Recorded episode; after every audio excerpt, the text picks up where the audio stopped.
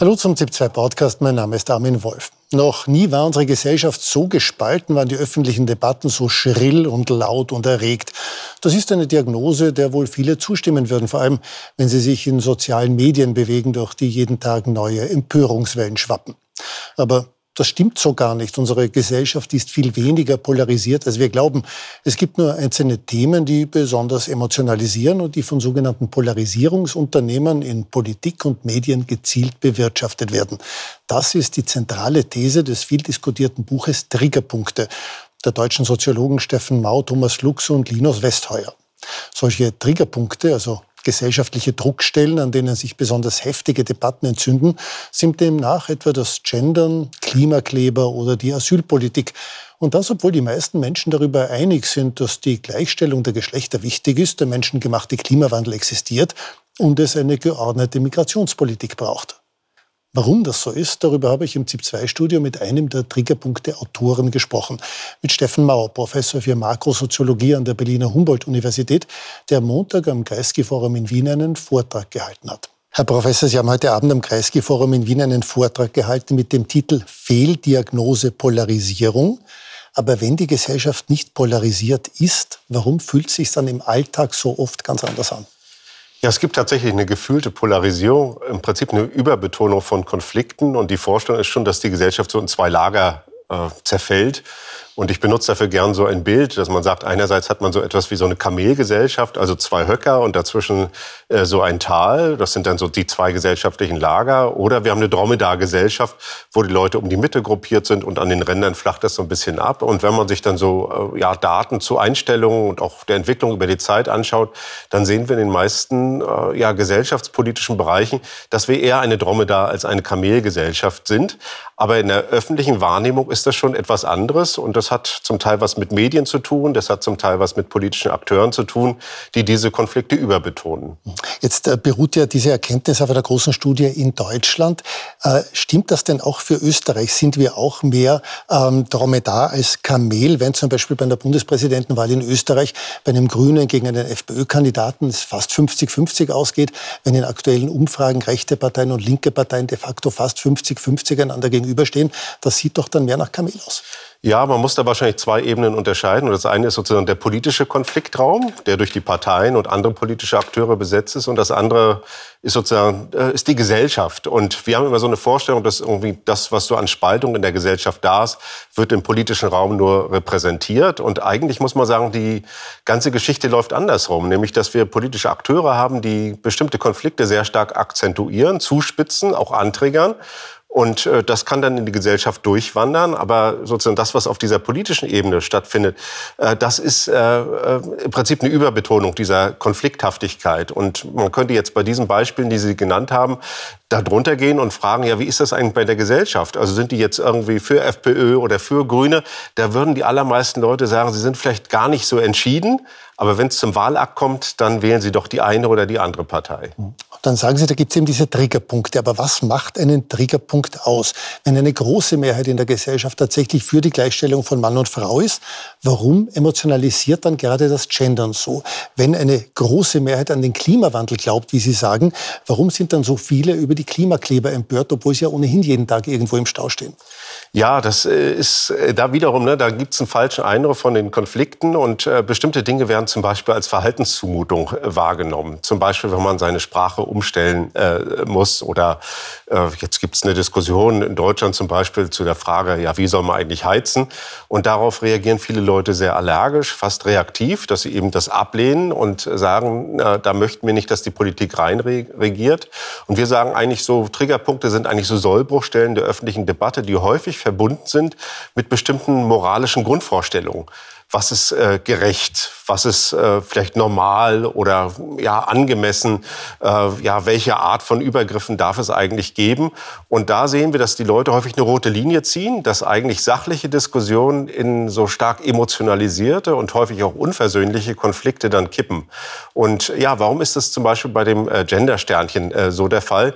Ja, weil Sprache ist eben was Angewöhntes, was Habitualisiertes und äh, Leute sprechen so, wie sie sprechen und dann kommt die Politik Politik oder kommen Behörden oder kommen die öffentlich-rechtlichen Medien und die sagen, jetzt muss das eben anders laufen. Dafür mag es gute Gründe geben, aber es gibt eben sozusagen eine Trägheit des Sozialen und da wollen sich viele nicht dran gewöhnen. Das heißt nicht, dass es alle Chauvinisten sind oder dass das Leute sind, die gegen Gleichstellung sind. Die sind dafür. Ne? Die sagen, Bezahlung, unterschiedliche Bezahlung zwischen Männern und Frauen ist nicht fair. Nur in diesem sprachlichen Bereich, da haben sie eben Vorbehalte. Jetzt äh, sagen Sie, es gibt auch einen breiten Konsens in der Migrationspolitik. Die meisten Menschen wissen, dass wir in unserer alten Gesellschaft Zuwanderung brauchen, aber sie wollen keine ungeregelte Zuwanderung, sie wollen keine ungeregelten Grenzen. Aber genau das ist doch auch die Position äh, der allermeisten Parteien, kontrollierte Zuwanderung. Warum emotionalisiert dann dieses Thema so stark und warum profitieren dann gerade Parteien so stark, die von einer Festung Europa reden oder von Remigration?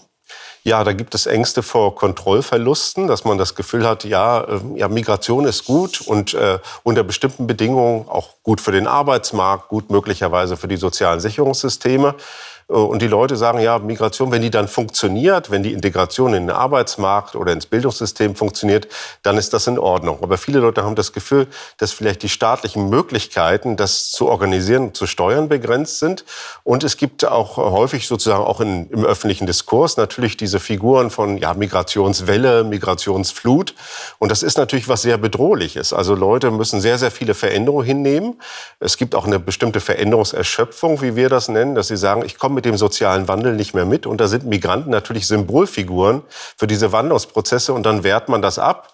Und in gewisser Weise haben dann äh, rechtspopulistische, auch rechtsextreme Parteien äh, da so eine Trumpfkarte in der Hand, weil sie das immer wieder mobilisieren können. Und das führt dann eben zu Ressentiment oder Migrationsskepsis. Jetzt haben wir ja alle allein dadurch, dass wir in Mitteleuropa aufgewachsen sind, äh, schon äh, einen wirklich äh, guten Treffer in der Geburtslotterie irgendwie gezogen. Äh, trotzdem gibt es diese verbreitete Wut auf das System, auf die da oben. Das scheint relativ neu zu sein. Wie ist das zu erklären?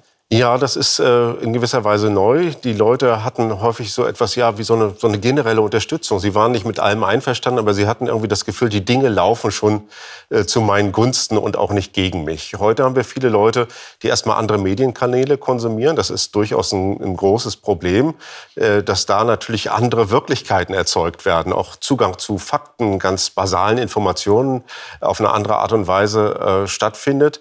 Äh, und äh, das andere ist, dass man äh, wirklich auch äh, oder dass für die politischen Parteien es schwieriger wird, eigentlich Konflikte zu regulieren und auch zu absorbieren. Also viele Konflikte laufen eigentlich an den politischen Akteuren vorbei. Äh, sie sind gar nicht mehr richtig in der Lage, die sozusagen im politischen Betrieb abzuarbeiten. Sie verlieren letzten Endes auch an Mitgliedern.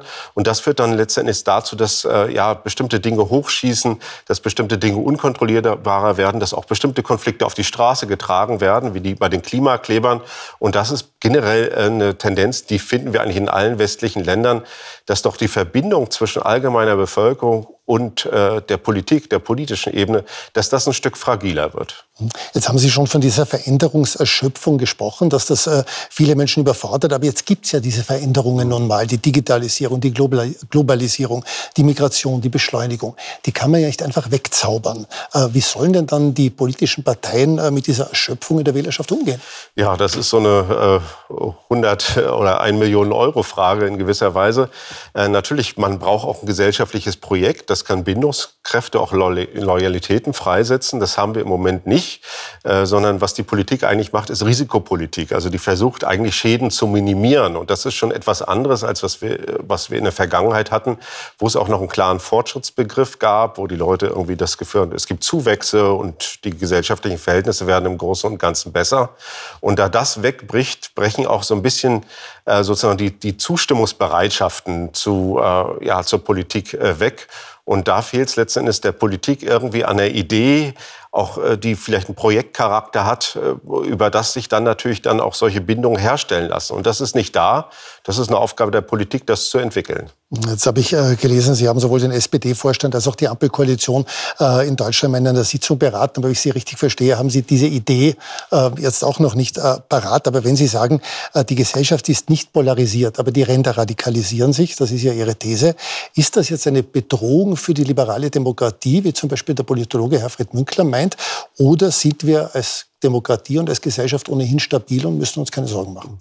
Ja, unser Buch ist keine Beruhigungspille, ganz im Gegenteil. Wir zeigen eigentlich die Dynamik äh, so einer auch Konflikteskalation, dass eben bestimmte Dinge ja äh, ins Zentrum der gesellschaftlichen Debatte hineinkommen kann, ohne dass die Gesellschaft gespalten ist, sondern indem natürlich politische Akteure im Prinzip ja den öffentlichen Raum beobachten und sondieren, wo gibt es eigentlich die Triggerpunkte, wo gibt es starke Emotionalisierung und die gehen dann darauf und versuchen diese Themen groß zu machen und versuchen darüber natürlich auch gesellschaftliche Spaltung zu erzeugen. Und das in gewisser Weise auszubremsen, da ein Gegenmittel zu finden, das ist das Entscheidende. Äh, ich glaube schon, dass das eine Gefahr für die Demokratie ist, wenn wir eben hingehen zu einer vollständig emotionalisierten Politik, die ja eine Ersatzpolitik wäre und sich nicht mehr an äh, an sachlichen Fragen, an wirklich politischen Inhalten orientieren würde, sondern wirklich nur noch daran, wie sind die Erregungszustände von Leuten. Das, glaube ich, wäre äh, langfristig eine große Schädigung der Demokratie. Herr Professor Mau, vielen Dank für den Besuch im Studio. Danke für die Einladung.